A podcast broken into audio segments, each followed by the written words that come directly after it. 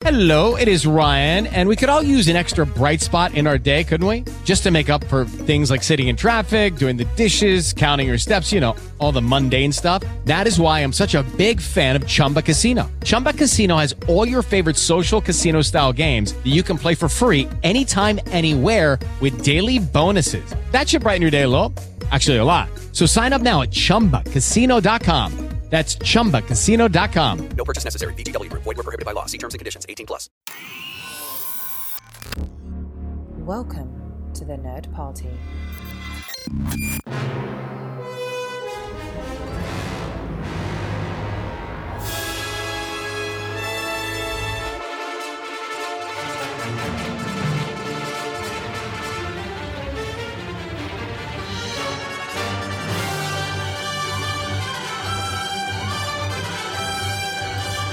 Hello, Holonet patrons, and welcome to Aggressive Negotiations, the Nerd Party's Star Wars podcast that focuses on the unexplored regions of the Star Wars galaxy. I am one of your hosts, Jedi Master John Mills, and with me, as always, is my cohort, my traveling companion to the stars, Jedi Master Matthew Rushing. Matt, how are you doing? I'm just trying to make sure that I've packed well enough to travel to the stars. I, is it going to be cold where we're going? It's cold. It's very cold in space.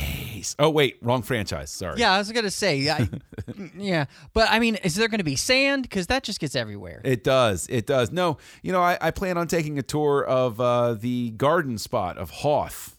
Uh, there is actually, it's like the Savage Land in Marvel Comics. There is actually a little, little tiny garden spot, very warm. It's the only place where the sun shines all the time on Hoth. Uh, isn't that the place that all the tauntauns gather to? Yes, they dance Okay. and they Yeah. have a good time. It's a festival. Yeah. Why does this all of a sudden sound like uh, mythological? We're going to get fawns there as well, and some dryads and Oh no, Mr. and- Tumnus has shown up again. Ah, Oh, yes. wrong Uh, franchise, as long as we can have tea and sardines, I'll be fine. Sardines are okay on pizza, but anywhere else it's just terrible. uh, yeah. Anyway. Do you think they have sardines? They got to have sardines in Star Wars, right? Well, I mean, uh, my we already know that Naboo has tons of fish. Right there so you go. There's I got mean, to be we've sardines. seen it, so they've got to be sardines. Yeah. What if Gungans are sardines? That's a terrifying thought.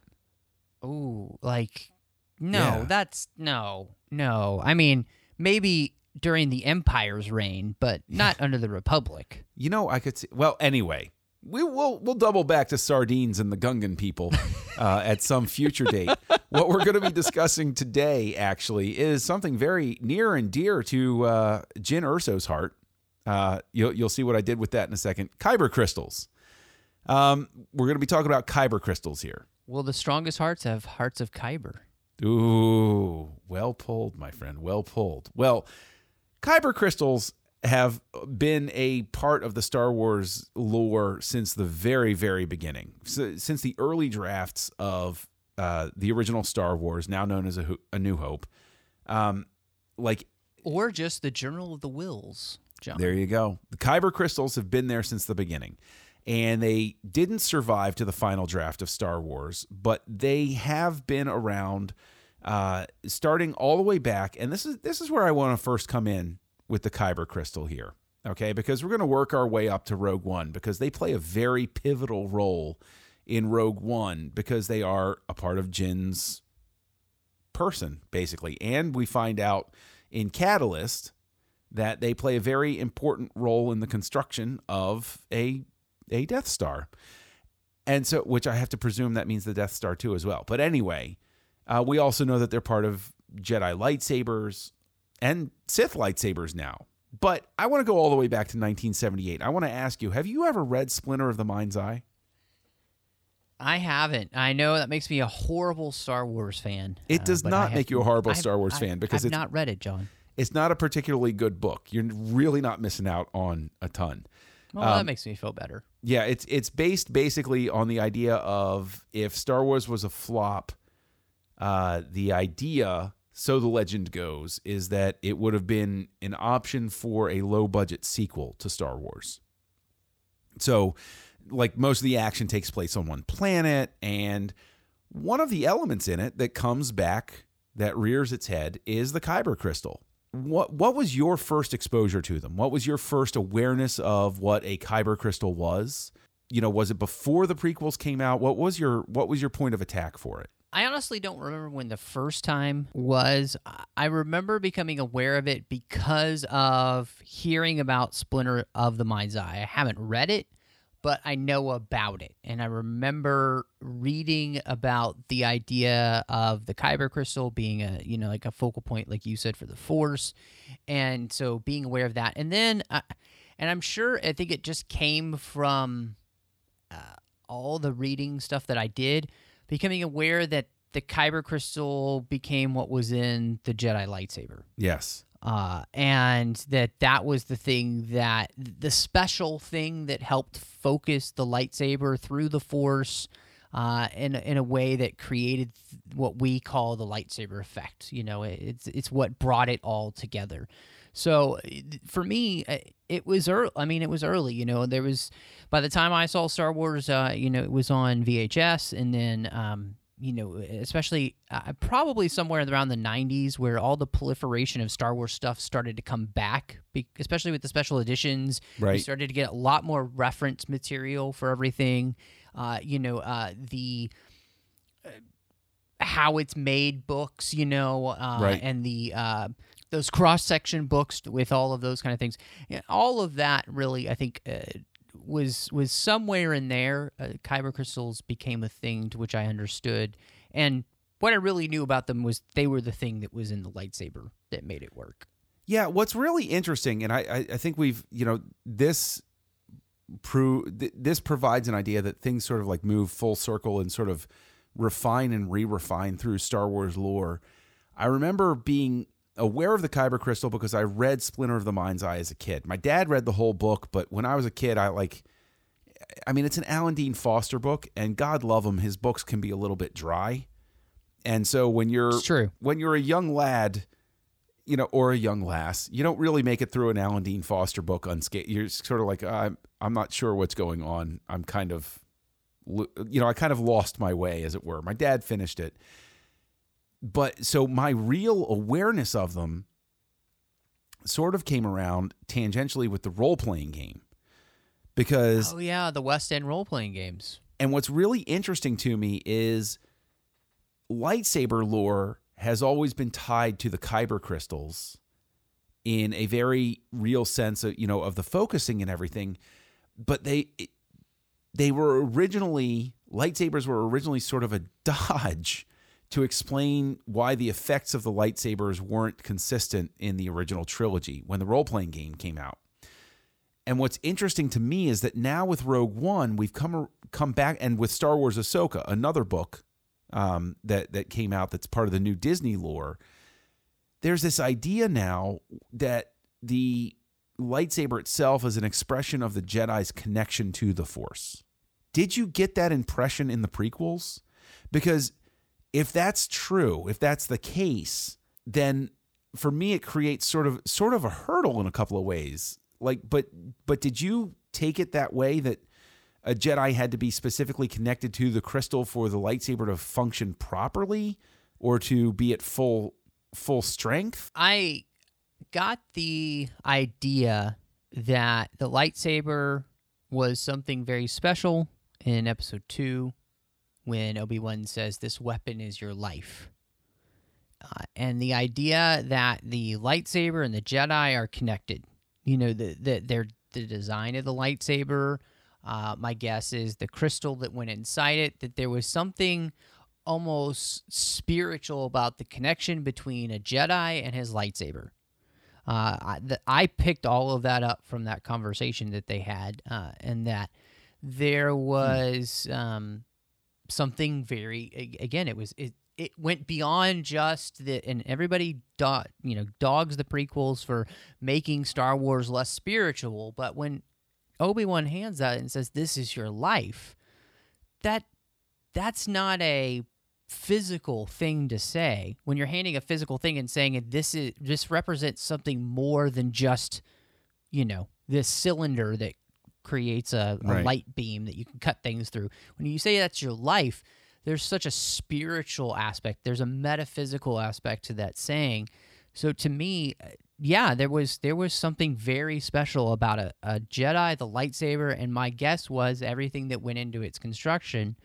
Um, and of course, that was only enhanced when we got into the Clone Wars and we had the Younglings arc, and we actually saw the collection of the crystal, and that it called to a certain Jedi, and that only they could see it, and mm-hmm. that you know then constructing the lightsaber itself was even difficult to do because even if you had all the pieces, it only went together when you were completely one with the Force. Yes, and I agree with you about that arc. But what what's interesting to me, the the thing that I've I've had a little bit of trouble uh, reconciling, I guess, or what what was a problem for me reconciling was if you if you go back to Return of the Jedi, when Vader turns on Luke's lightsaber, he says, "You know, I see you've constructed a new lightsaber. Your skills are complete. Indeed, you are powerful, as the Emperor has foreseen."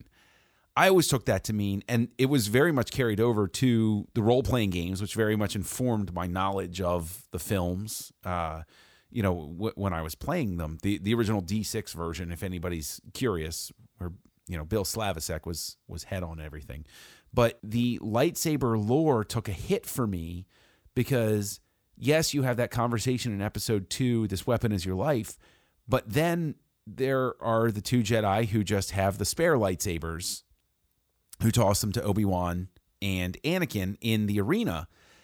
And the thing is, it creates a, a minor inconsistency for me. Not something that I'm going to really like, you know, care about. It's like a nitpicky sort of thing.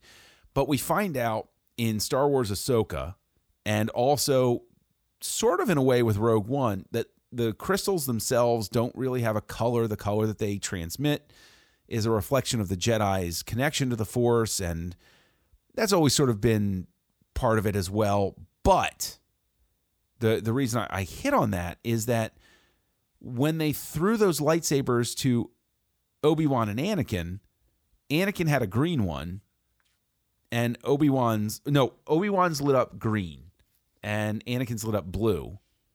Uh, when they were running off to Dooku, Anakin eventually fought with both of them, or was it Anakin that was green? I can't I can't recall in the moment. Anyway, one of them was green, one of them was blue. If they were both, if those crystals always showed a Jedi's connection to the Force, am I then supposed to read that part of Attack of the Clones being that one of our beloved Jedi is in a different state with the Force? Or would that have been green no matter who lit it?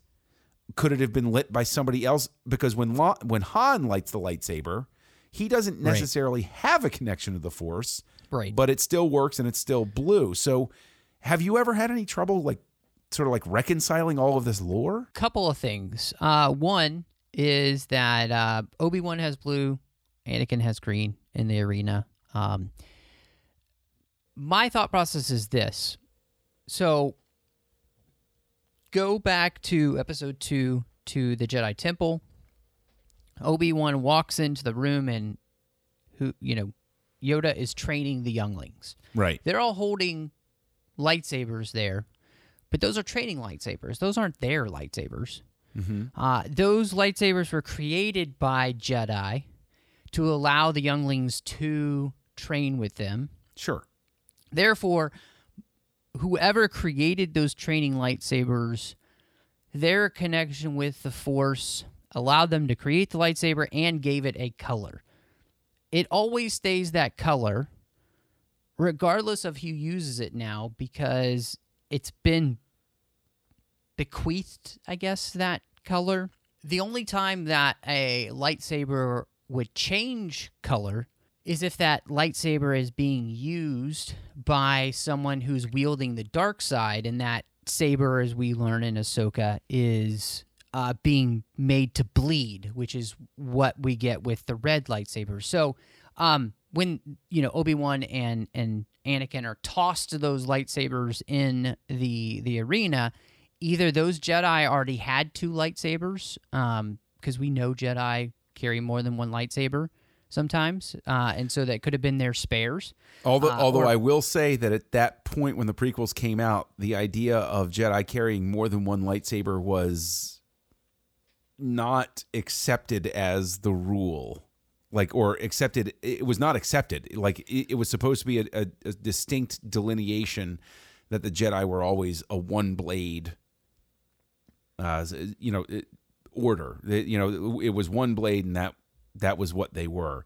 It was never set in stone and never set on screen, so it could be, you know, it could be changed Right, later. But I, I I remember in the episode three Xbox game when they had the Jedi Guardians that used double bladed lightsabers. It was like it was it was a thing that they had to like retcon and be like, well, it's okay for them to use them. That you know that sort of thing. Right, and I I think that's uh, those are all limitations that were put on Star Wars by anyone other than George Lucas because until he's like, well, that's the way it is, you know, uh, it's not that way. Uh, so, uh, and I think, um, you know, obviously, I think the the big change came in the Clone Wars when Ahsoka was given two lightsabers. We see Pong Krell has two double bladed bladed lightsabers, even though he turns out to be a d bag. Uh, you know, so, If uh, anybody's but we- wondering, that's the arc on Umbara. Yes, exactly. And he's the uh, Besalisk uh, Jedi uh, who is uh, just a complete jerk. Um, And, we- uh, we if anybody hasn't other, watched uh, Clone Wars, Besalisk is what Dexter Jettster is, Yes, the diner yes. owner from Episode Two. Exactly. So, you know, I, I, I think the idea that there's a connection with the Jedi that creates the lightsaber is is definitely important, but I don't think it goes as far as you were taking it to where uh, that it's a mood ring. Uh, so whoever Right. picks it up changes the color. Um, you know, every time Mace Windu grabs a lightsaber that's not his, Uh, it doesn't go purple. That's true. That's true. But his lightsaber was made specifically differently, and it was called out in the ads for Episode Two that it was Electrum, and so it's actually a different type of lightsaber than the typical Jedi lightsaber. That was their explanation for purple. When, uh, and we've made reference to this before. It was blue or green, and then Sam Jackson is the one who asked for purple because it was his favorite color. It was that was, and honestly, I think him getting a purple lightsaber is George Lucas being a really cool guy and saying, you know what, Sam Jackson, you can have a purple lightsaber. I, I have a question on that then. Yeah. Um, so in Legends, uh, we get the whole idea that Mace Windu is of a pod master, a form that he created to channel his dark energy Yeah. towards the light.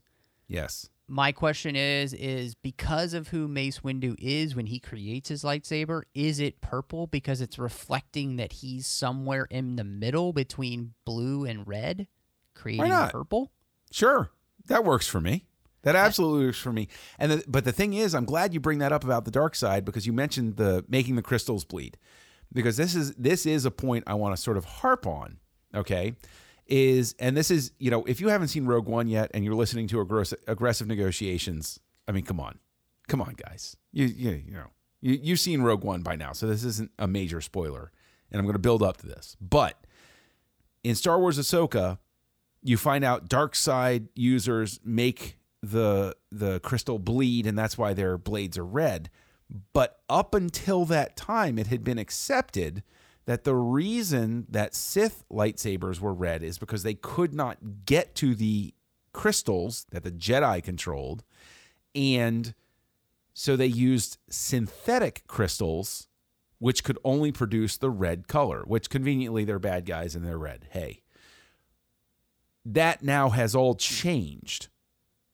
So the question becomes, and this is this is you know you know how I think. Everybody should know how I think by this point. But if the crystals are being manipulated to create the beams on the Death Stars, and it is dark side users who are driving it and scientists being manipulated by the dark side essentially to create the death star should not the beam be the way it is with uh, with star killer base? Should they not be red instead of green? Shouldn't the death star fire red instead of green since it is kyber crystals being pressed into evil service?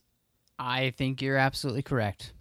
There's there's no No, excuse. you're supposed to fight me on this. Uh, Darn it. No, I, I, uh, because of where they've taken the canon, and I, I completely agree with you. And again, I can, you can even go to Catalyst, where the crystals themselves are working against Galen Erso.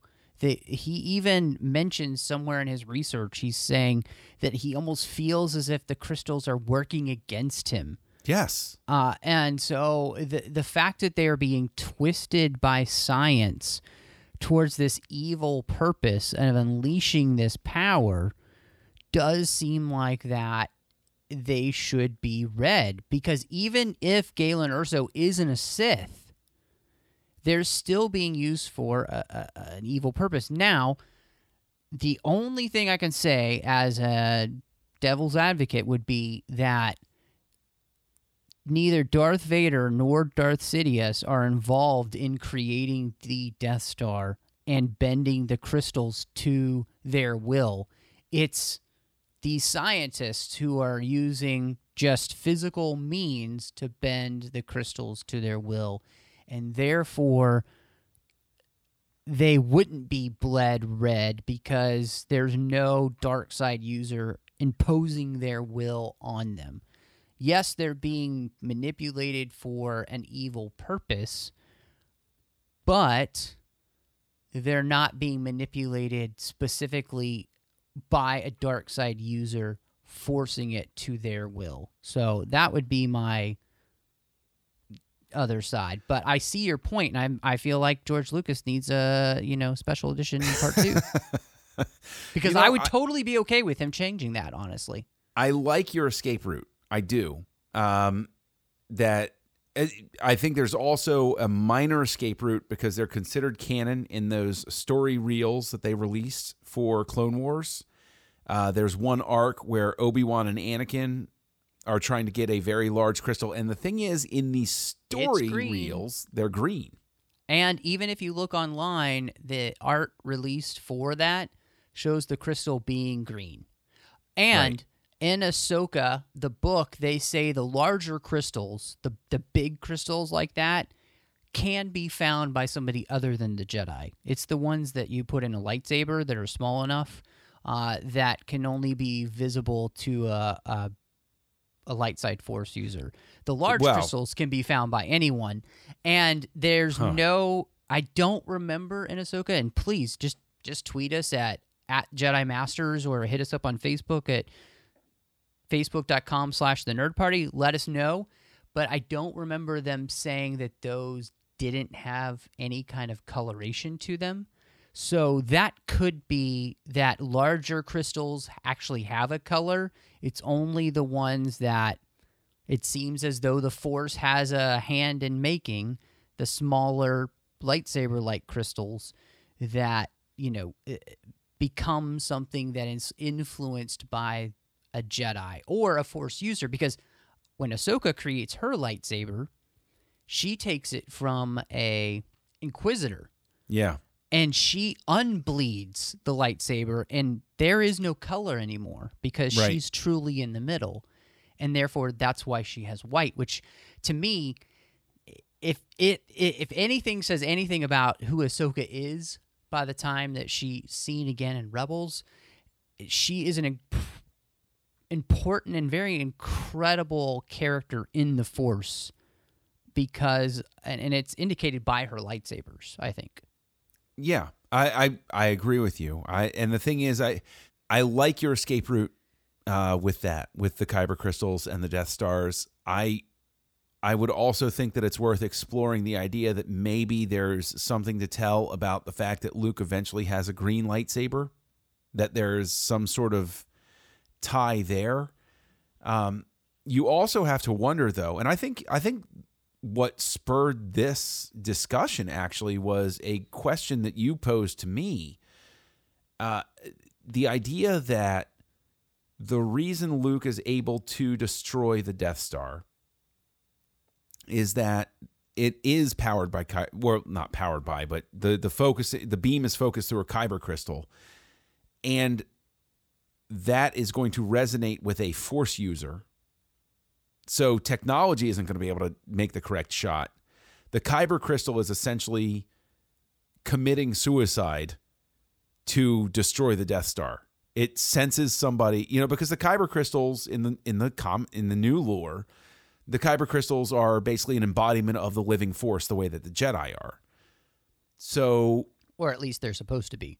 Right. So is it possible that the crystal basically is, you know, yes, we know that Galen built something where the, you know, if you if you set off a concussive force on the reactor, it's going to destroy the Death Star. Is the Kyber crystal then saying acting as a beacon and saying, "Blow me up. I'm right here and only a force user is going to be able to sense it." Which is why Obi-Wan says, "Use the force, Luke."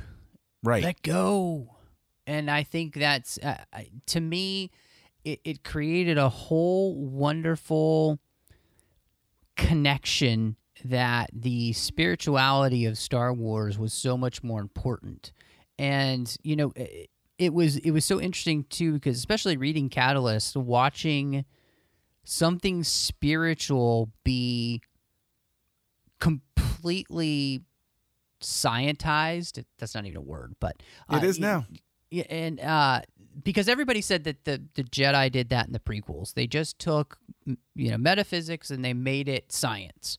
But really, the person who did that the most in Star Wars is Galen Erso and the team working on these kyber crystals. They they used science, just a physical means to take what is metaphysical and bend it to their will. And yet, I feel like everything we're learning for kyber crystals about them is that, well, one, we know specifically from Catalyst, they fought back uh, the the research, and yes, doesn't that mean that it probably had an impact in Luke's shot? Using the Force, making sure that it got to where it needed to go, that the crystal had the last laugh in the end on the Death Star. and and on the second Death Star as well, as soon as the balance of dark and light tipped, you know, the the crystal acts, you know, as essentially, I- you know, it, it becomes a stretch, I think, to say that like it protected Lando in any way, but maybe it it in some way spoke to his intuition, or maybe Nien Nunb's intuition about where to fly and and you know and and how to get to the core in the second and, Death Star. And um, and two, that as the balance of power is shifting in the fight, that that's when they fly into the superstructure. You know, Right. like.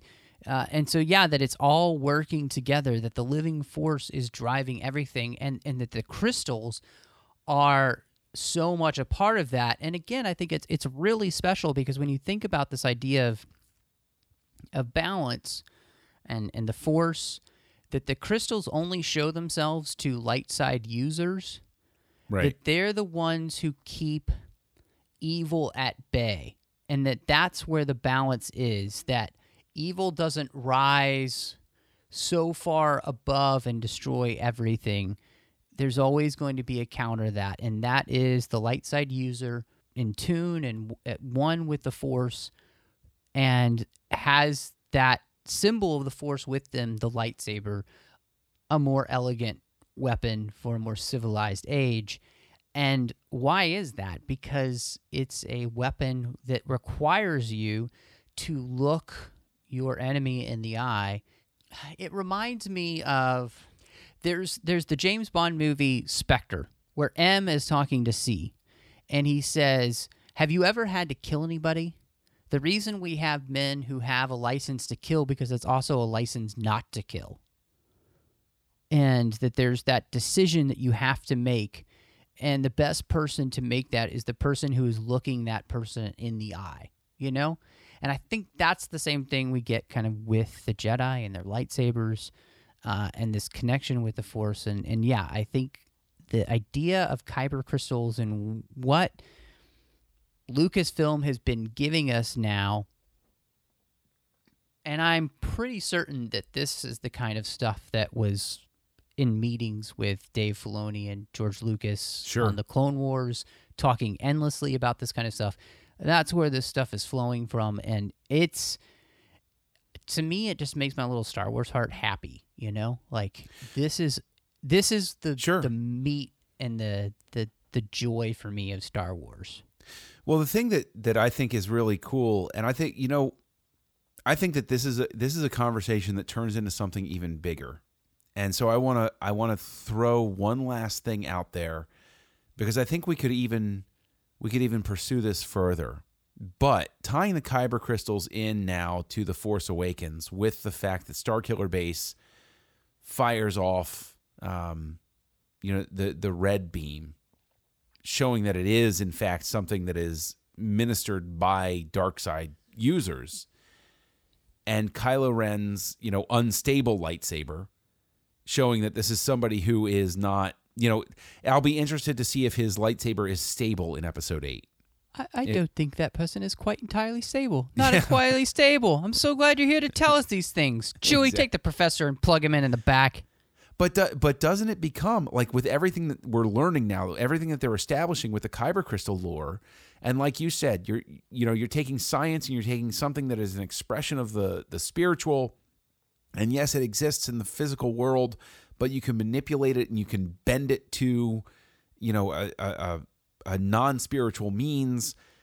Don't you wind up like Kylo Ren's lightsaber in and of itself seems to take more meaning because this is somebody who's having trouble committing to the dark side, who's having a hard time committing to the dark side. And so his his lightsaber's instability makes even more sense because it's, you know, like it's reflecting that he is forcing himself to be evil as opposed to being sort of like naturally evil the way that I mean, honestly, Vader or Palpatine are. We, um, I haven't looked at the cross section book for the Starkiller base, but that does just suck a star, and so it, it's not. As far as I know, there's no kyber crystal technology involved in Starkiller base. Ah, there be was there was a source book that was released that said that it was a planet that had been mined for kyber crystals. Okay, okay. and so there was a go. very large de- deposit Okay. at its core, Oh, okay. and there therefore the kyber crystal, like basically, it's a core of, you know, it's like a milk dud, only instead of caramel on the inside, it's kyber crystals. Okay, that makes sense. There you go. And so um, that combined with a sun's uh, energy creates a red beam. I get that. Okay. Uh, makes sense. And, and thank you for making me look dumb in front of everybody. Everybody's like, You're "You the one that sent me the link. You're you the one that sent me the link about book? the planet. Oh my gosh, you're such an idiot. I can't Oh, believe you didn't read stop that it! You're the book. one that you're the one that sent me the link. You're the only reason I even know this. Oh man. That, okay, that just must be something I forgot. Um, it, it- so much Star Wars stuff, John. It's hard for me to keep everything track. Well, they keep know? changing the lore, so That's- it- that's you know, true. It's hard to You're- keep track of sometimes. right. Now, um, I, I do think that you're completely onto something with Kylo Ren. I think one of the things with him that is very interesting will be uh, in episode 8 is the lightsaber more stable? Does he have a new lightsaber he's constructed for himself that is more in line with what we know of from Vader Palpatine? That's going to be an interesting question. I think it'll be a huge indication of where that character is going to go if his saber is still unstable in episode 8 i think we have an indication that there could be redemption in his future. If it's not Yeah. i think we have an indication that his heart has hardened and that he will be a character that will have to be struck down. That's my prediction uh, based on the lightsaber. Yeah, I, mean- I you know, it, it's so it's so interesting though because, and I, think this is something that that you know we've talked about before that that you know that I've often wondered about is that George Lucas created a galaxy, a reality, uh, a sub reality, I guess, that is so complex and rich that they can almost back their way into the the symbolism that he set up where no matter what even if you know for for instance and uh, you know th- this is an acknowledgement to you not a dig but like even if, say, for instance, Force Awakens doesn't really work for you at first, if they revise the Kyber crystal mythology, and then you go back and you look at Force Awakens and you see the red beam and you see the you know the, the unstable saber, like it almost provides this back door where you can say, oh wow, okay, well now I can make this fit in this richness that has existed before. So there's almost there's almost this thing where there's a uh you like a built-in richness to everything so that even if something doesn't quite hit the mark for somebody when it first comes out, you can back your way into it and say, oh, okay, well, now that I have Rogue One and its explanation of the Kyber crystals, Force Awakens, this piece of it works better for me because I can take this from here and put it to there. So it actually makes me even more hopeful because in in this sense, I think it's a more complex and a uh, a richer expression of what they're trying to do with the connected universe stuff with Marvel Comics, where there's they know that they can they can provide more explanation for how things work as things go without you know without it feeling like a cheap cheat the way that you know some of the stuff in Age of Ultron did or something like that. What Right. do you think about that? I, I think you're absolutely right, and I, I, I think that you're uh, you're you're creating a great argument because you're pulling specifically just from the films, and I think that's important because we have when we talk as Star Wars fans, we kind of get bogged down in the minutia of it all, the connected universe, like comics and books and all that stuff. You know, and, and you've taught me anything is that you you have to think as just a baseline fan and so yes um and, and again that was my criticism of the force awakens is that i needed i felt like i needed extraneous material you know the the ancillary materials to fully get the richness of that story. And but yes if the films continue to add on each other like this i think you're a- absolutely right. And i think that's that's wise of them to do. And, and i think it behooves them then to not just continue to make a star wars film every year because that's what we do but that if especially as we get done with the sequel trilogy to add to the films and the universe of star wars in cinematically it needs to be something paramount really important to show you on screen that you know couldn't just be a book or even a, a cartoon TV show or something. You know what I'm saying? Like, uh, it- it, really needs to be that thing that is quintessentially Star Wars special, needs to be seen on the big screen, and is also going to add to the lore in a way that riches your experience throughout the entire saga, which is exactly what Rogue One does and what makes it so damn special is that it adds to the prequel trilogy, it adds to the original trilogy, it even is starting to add to the sequel trilogy as we're talking about here, and hell, it even adds to Rebels and and the you know um, the Clone Wars. It's Right. adding to it all, and that is what makes for a good connected story series. And uh, it, that's And- and- also why I'm not too frustrated when we talked about the idea of like is Rogue One too inside baseball? Because at this point, as we add to the series, we're making the movie for the fans of the films. So Well, we mean- are. It's it's okay for me to say you need to have seen most of the Star Wars movies to watch this at this point. Well, th- this is the thing. This is my misread. Is I, and and I think this is a good note to end on. I think that finally we need to deliver the listeners of this show. We have had the the honor of having Nick speak to us uh, with his thoughts about Rogue One. I think this is a good time to bring our Kyber Crystal discussion to a close. And this is where we will tease the fact that on our next one, we will talk about Rogue One and its place with it. We have had time to let it sink in, to let our initial reactions mature, fade, blend in, what have you. So, our next episode, we will talk about Rogue One. And in specific about Rogue One, we will talk about this idea of the connected universe and how Star Wars is now approaching it. So, before we go, though, of course, we, we hate being remiss on this show. and so we John, won't there's be remiss. nothing worse than remission. There's nothing worse. Well, So I mean, what- unless you're a cancer survivor, and remission is good. Then we're 100% behind remission. on Yeah, then point. we're 100 percent. Absolutely. We are Yeah. we are we endorse remission in that case. Yes. But uh, Matt, where can people find you online? Uh, you can find me on Twitter at mattrushing02. I'm over there on the Instagrammy thing where we take pictures of like food and stuff at mrushing. Uh, you can find me on the Trek FM network talking about Deep Space Nine with Chris. Uh, about you can find me on the Trek FM network talking about Deep Space Nine with Chris on the Orb. Also do the General Geek Show over there, the 602 Club. It's it's just a blast, guys. If you like Star Wars, if you like Bond, if you like Marvel, DC, I mean, you name it, we're talking about it over there. We're trying to talk about it, keep up with everything.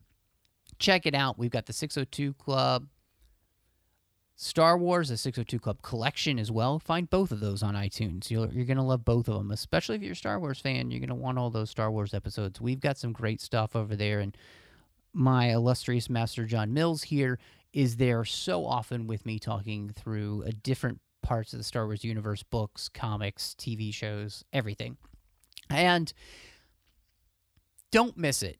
Talking in a brand new show, Owl Post, a Harry Potter podcast here on the Nerd Party Network with Drea Kaufman, chapter by chapter through Harry Potter. If you've never read Harry Potter, jump in with us. It's the perfect time. If you've read Harry Potter a thousand times, it's the perfect time to jump in with us. Uh, so if you're somewhere in between, jump in with us. Huge hit. Uh, I, I think that it, it's it's wonderful, and I've I've spoken with a number of people who love Owl Post, and I love Owl Post as well. Uh, wonderful idea, wonderful way, and especially I want to say to uh, you know to any parents out there, if your kids are of the age where they're starting to get into Harry Potter, this is a great way to get into it with them, uh, and and to go a chapter at a time, and to have this this wonderful discussion with it. So, hats off to you, Matt. W- I I, you, I really do. I think Owl Post is a a wonderful wonderful thing. Uh, absolutely. Uh, you know, as you can guess, I'm I'm very effusive about it. I think it's wonderful. Well, man, I, I, I really appreciate that. But uh, enough copious praise of, of Owl Post. Uh, Where can we find you, John? Because you're doing some pretty incredible things yourself online. Well, uh, you can uh, find me as Kessel Junkie on your social network of choice. Um, you know, with, with, with my ramblings like uh, Colonel Kurtz up the river in uh, Apocalypse Now. You can also find me over here on the Nerd Party on Great Shot Kid with Mike Schindler, where we analyze the work of Star Wars creators both within and without the Star Wars galaxy. And Mike Schindler and I do a show over on Trek FM, uh, Stage 9, which is basically what we do on Great Shot Kid, but for Star Trek creators. And you can find me co hosting Words with Nerds with my pal Craig, where, you know, it's a little more free form, little, little nuttier than uh, than most. Uh, and we are typically drunk by the end of it. So, you know, hey, if you like that, come on in and tune, tune into us. So, uh, with that, Matt, I think there's only one thing left to say. I think that it's time to close negotiations. John, negotiations are closed.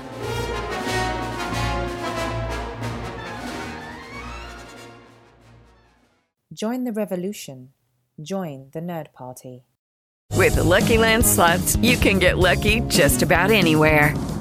This is your captain speaking. Uh, we've got clear runway and the weather's fine, but we're just going to circle up here a while and uh, get lucky. No, no, nothing like that. It's just these cash prizes add up quick. So I suggest you sit back, keep your tray table upright, and start getting lucky. Play for free at LuckyLandSlots.com. Are you feeling lucky? No purchase necessary. Void where prohibited by law. 18 plus terms and conditions apply. See website for details. Lucky Land Casino asking people what's the weirdest place you've gotten lucky? Lucky? In line at the deli, I guess? Aha, in my dentist's office. More than once, actually. Do I have to say? Yes, you do. In the car before my kids' PTA meeting. Really? Yes. Excuse me, what's the weirdest place you've gotten lucky? I never win and tell. Well, there you have it. You can get lucky anywhere playing at LuckyLandSlots.com. Play for free right now. Are you feeling lucky? No purchase necessary. Void where prohibited by law. 18 plus. Terms and conditions apply. See website for details.